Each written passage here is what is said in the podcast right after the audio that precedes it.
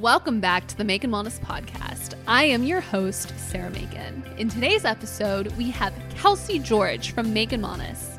Our team at Makin Wellness is on a mission to eliminate the stigma behind mental health, and Kelsey and I talk a little bit more about this. Make sure you follow us, leave us a positive review, and share this podcast with everyone you know. Now, without further ado, here's my interview with Kelsey George. Kelsey, thank you so much for joining me today. Thank you, Sarah, for having me. I'm excited to be here. Yes, well, I'm excited to have you. So the feeling is mutual. So, what originally inspired you to become a therapist? Yeah, that's a good question. So I always say that I became interested in psychology without realizing I was interested in psychology. So I had never taken a psychology class in undergrad, and I actually barely even knew uh, what Freud even stood for back in the day, right? But it started off um, when I graduated from college, and I wasn't really sure what I wanted to do. I got my certification to teach yoga, and that's kind of how it started. I started reading all kinds of different books, started reading Brene Brown, Eckhart Tolle, Michael Singer. And then, you know, in conjunction with that, I actually started my own experience in therapy. And I had such a great experience on the client side of things that really kind of solidified and topped it off that made me realize I was interested. That's fascinating that you mentioned the experience of being a client because it's a very common thing I hear among therapists is that they had either an amazing experience in therapy or a terrible experience in therapy. And that's like what inspired them to become a therapist. Yeah, yeah, absolutely. And, you know, fortunately, I was lucky enough that I had a really great experience. I actually was in therapy for about three years. And to this day, I still have a great relationship with my therapist. And I know that I could always kind of reach back out if I ever wanted to start up sessions again. That's amazing. So, what does mental health awareness mean to you? Mental health awareness really to me is destigmatizing this idea of talking about feelings, right? Talking about emotions. Quite frankly, I grew up in a house where I was told that I was too sensitive, too emotional, too dramatic. And I oh, I've heard dramatic before too. Right?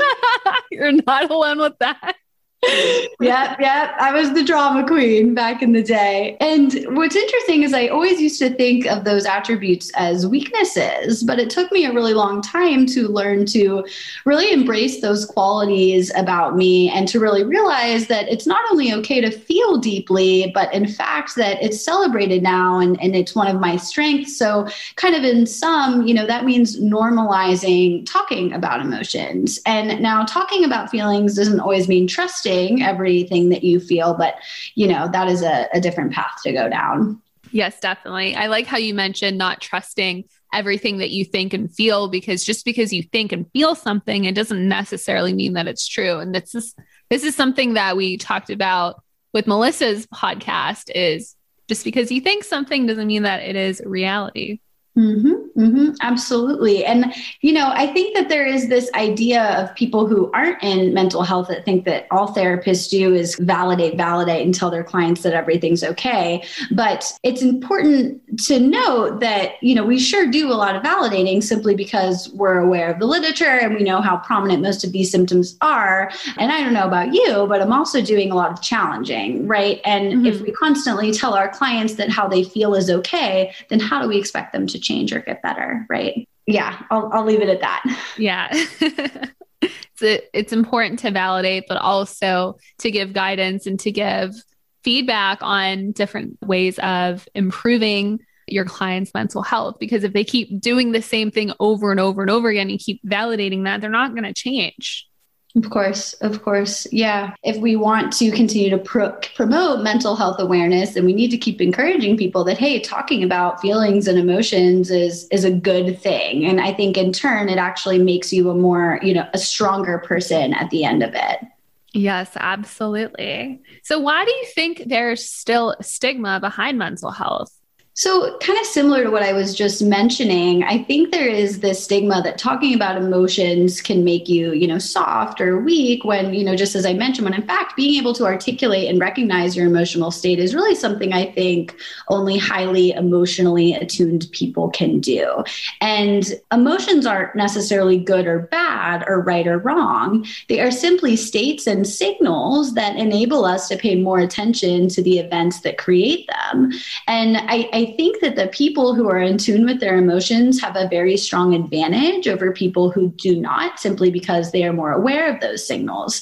And, you know, unfortunately, we're still catching up with history where 25 to 30 years ago, you know, back in the 20th century, most people who sought out therapy were labeled as the mentally ill. And we're, and, you know, we're, at, we as therapists are responsible too because therapists and psychologists across the board only focused on pathologies and asked the question of what's wrong with you? How can we fix you? But now, with you know more the positive psychology movement, something that I'm very passionate about, we are evolving from that question and asking, you know, what makes you thrive? How can your life be better?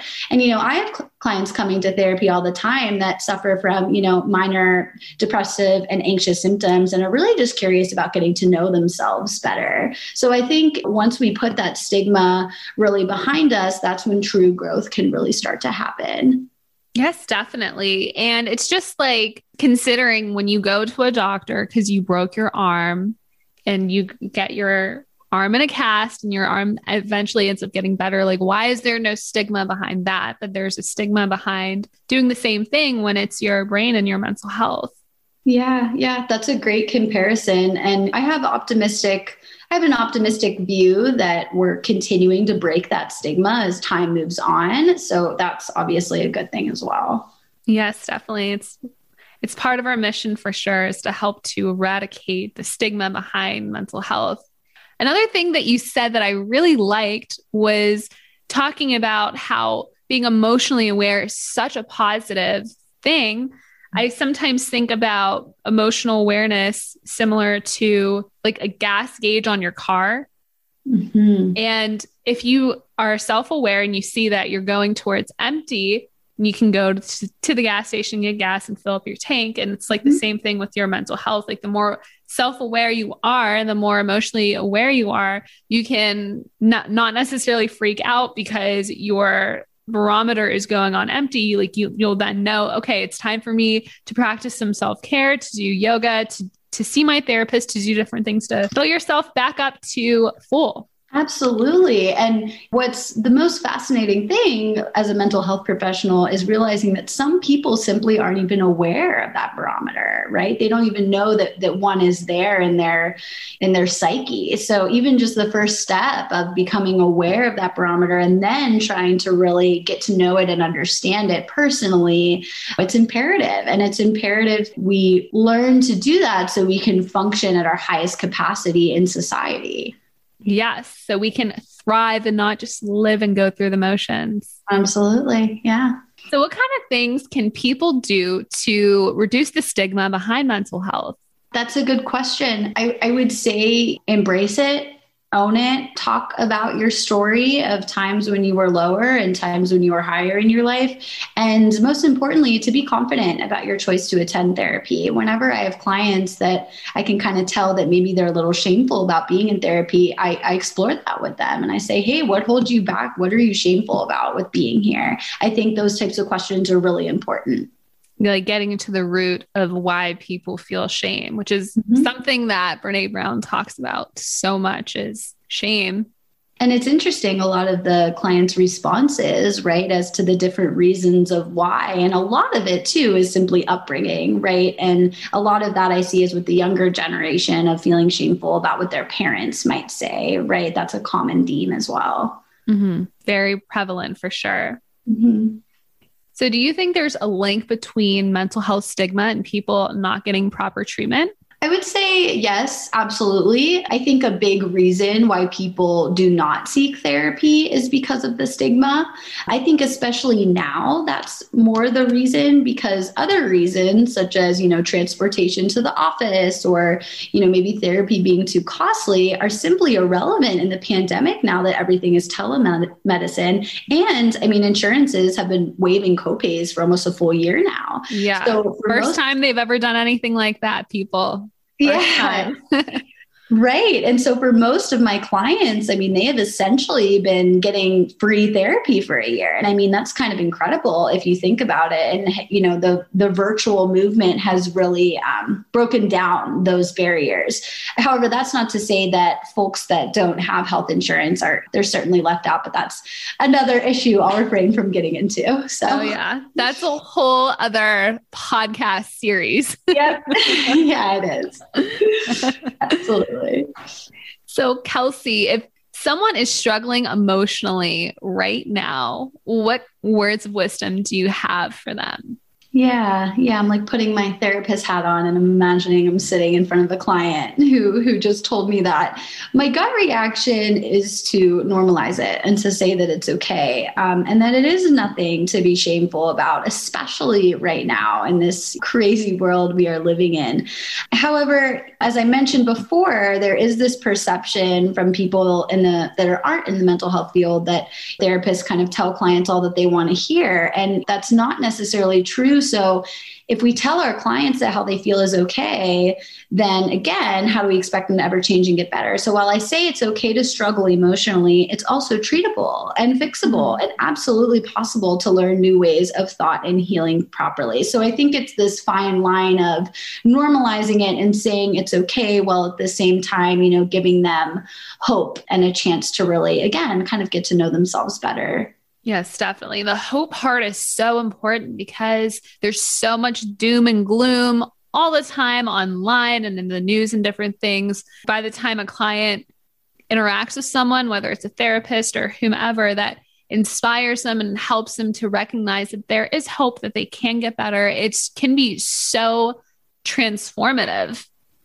Absolutely. It, it really can. And I think it's a therapist's job to really, again, find that fine line of, you know, validation and meeting them in that emotional state while at the same time bringing that nice dose of optimism in as well. Yes. So have you encountered any type of toxic positivity or anything like that? Do you mean from my own clients? Um, just in general, because and the reason why I mentioned that is because you're talking about like realistic optimism, mm-hmm. and I hear a lot about toxic positivity nowadays. Yes, I, I see where you're going at, where, where you're getting at, and I think where my mind is going is to kind of going back to how I was raised. Whenever there was any kind of problem or issue, or maybe I wasn't feeling the best, my family was prime at that toxic positivity rate saying you've nothing to be anxious about so mm-hmm. so get over it and move on and life is fine and appreciate your blessings. And when i think of toxic positivity i also think how sometimes even gratitude can be kind of weaponized right? In that sense where hey you've nothing to be upset about so you should just be happy. And unfortunately the road to becoming happier just isn't really quite that simple Oh my gosh, yeah, it's a it's a journey full of ups and downs and I think to having this conversation about toxic positivity is so important because sometimes people confuse gratitude or mental health healing with toxic positivity and they think that like I'm going to come out of it mental health therapy with this attitude that everything is fine and everything is amazing and that is definitely not the case. And if you're in a situation where you're constantly getting invalidated and people are telling you like at least it's not that bad or at least you have a roof over your head just know that they're not genuinely being emotionally supportive and that is a sign of toxic positivity yeah, absolutely. And that's and that's what we're finding right now the research right now that those that type of language when someone is struggling, while that person might mean well, it's just simply not effective, right? It's not effective to hear, "Well, look at all the good things in your life." That's not what someone in a struggling state needs to hear at that moment. Yes, definitely not. Like at that point, they want to feel validated and supported and to have some sliver of hope even if even if it's just a little tiny bit that potentially things could get better mm-hmm. Mm-hmm, absolutely. And again, that's why I think therapists need to be very careful of how they deliver some of that positivity or optimism right into session because clients definitely, I think, society can can give us that toxic positivity and the last thing they need is therapists saying that in the room right yes definitely great stuff well thank you so much for joining us kelsey this was such an amazing conversation you're such a wonderful provider and we're we're so happy to have you here and to share your wisdom with our audience Thank you so much, Sarah. I am so grateful to be a part of the Makin Wellness team. I, I can't talk about how, how great of a company this is to work for and how happy I am to be here. So thank you again for having me on. Yeah, of course. And that was my interview with Kelsey George. One of the things that stuck out to me was how she sees emotional sensitivity and being open as a strength, because it really is a strength. Remember to follow us, leave us a positive review if you enjoyed this episode, and share this episode with everyone you know. Check out our website at makinwellness.com where you can download a free 101 coping skills worksheet. We also have an amazing newsletter that shares lots of free mental health, relationship, and addiction resources. I'm Sarah Makin, and I look forward to connecting with you on our next episode. We appreciate you joining us for this installment of the Makin Wellness Podcast. Help us find more great listeners like yourself by subscribing, rating, reviewing, and sharing the show. Visit makinwellness.com for more in depth resources geared towards improving your mental health. We look forward to speaking with you again at our next session.